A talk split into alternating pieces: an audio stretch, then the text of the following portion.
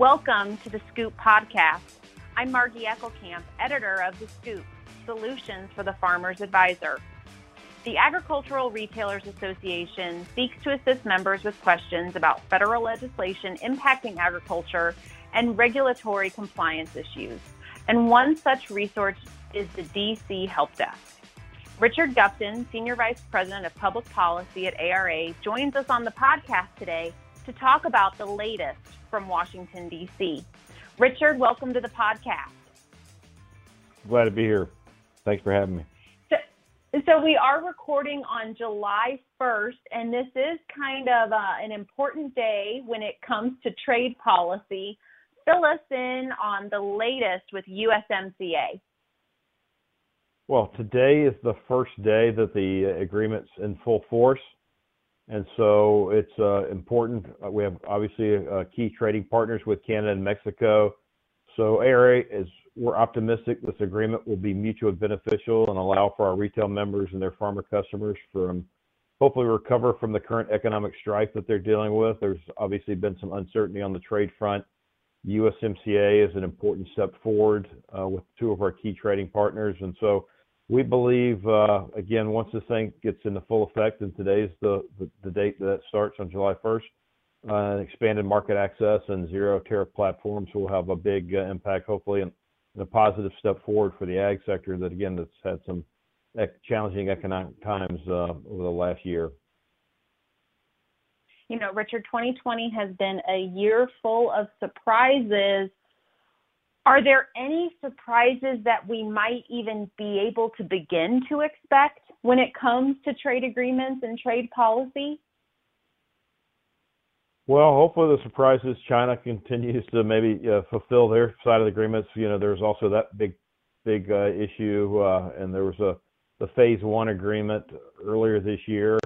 Seems like uh, light years ago, given everything that's gone on. So we're hopeful that will be fully they'll fulfill their obligations. That should have a big impact for the ag sector.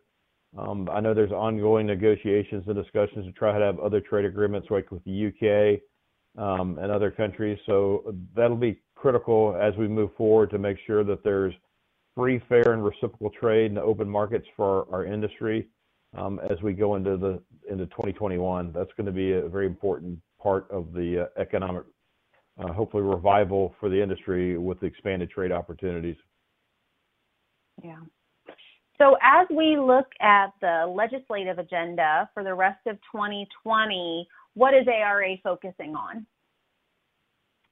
Well, there's a few key things uh, we're focusing on. Uh, right now, the House this week um, been voting on the uh, their version of a surface transportation bill.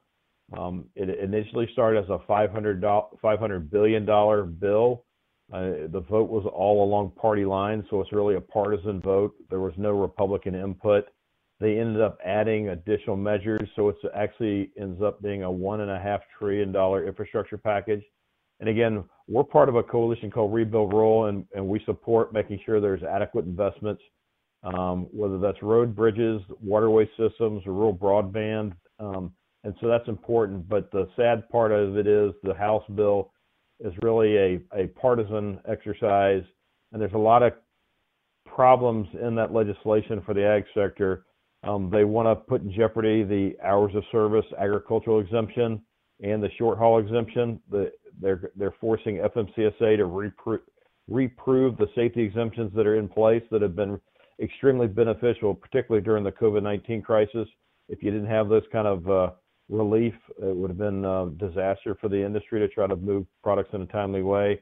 They also want to um, uh, prevent FMCSA really from moving forward on the current reforms that they just finalized on the hours of service to provide more flexibility again for short haul drivers. Uh, they're putting a big focus on electric charging stations and hydrogen fuel stations that really focusing on that where ratepayers would actually pay for those things. Um, and really the wealthier individuals buy electric vehicles and it's only fully utilized in a few states.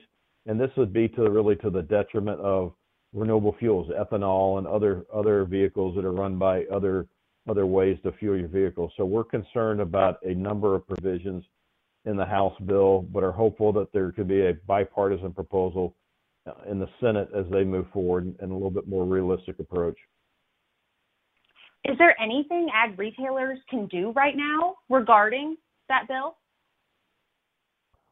Well, one, I would uh, again focus maybe their en- energies on the Senate, their senators, again have a bipartisan bill to not only focus on again infrastructure investment, which I think everybody does support, but make sure it's some smart regulations that continues some of the flexibility that we've seen during the COVID-19 and, and measures that ARA's worked on over the last you know 20 years to to provide some flexibility for the industries like the hours of service agricultural exemption and the short haul exemption. So we have a uh, a take action alert on our website where they can uh, voice their opinions and support again a bipartisan bill uh, in Congress for additional reforms on the hours of service, making sure that there uh, there's a bill called the Drive Safe Act that promotes younger drivers in the industry. We need more more drivers for our industries to find qualified uh, employees, and so there's provisions like that that we're advocating for and we encourage our members to go to the Take Action uh, website to, to and, and speak out to their senators particularly. So, in addition to that grassroots campaign, you guys also have a webinar coming up that's a resource for ag retailers, correct?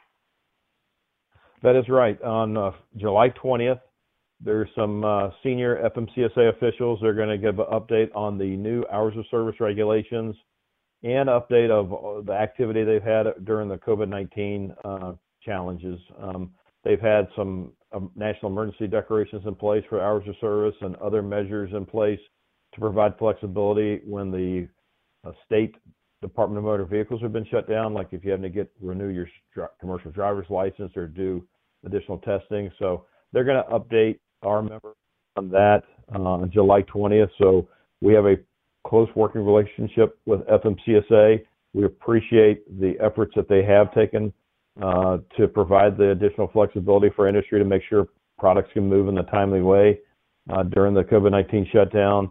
And uh, I think that'll be a good opportunity for our members not only to be aware of, of the rule changes, but also ask questions. They're, these are the key enforcement officials as well that will be participating. And so if they've got questions related to their own um, operations or their drivers, it's an opportunity to ask questions too that they're not sure about.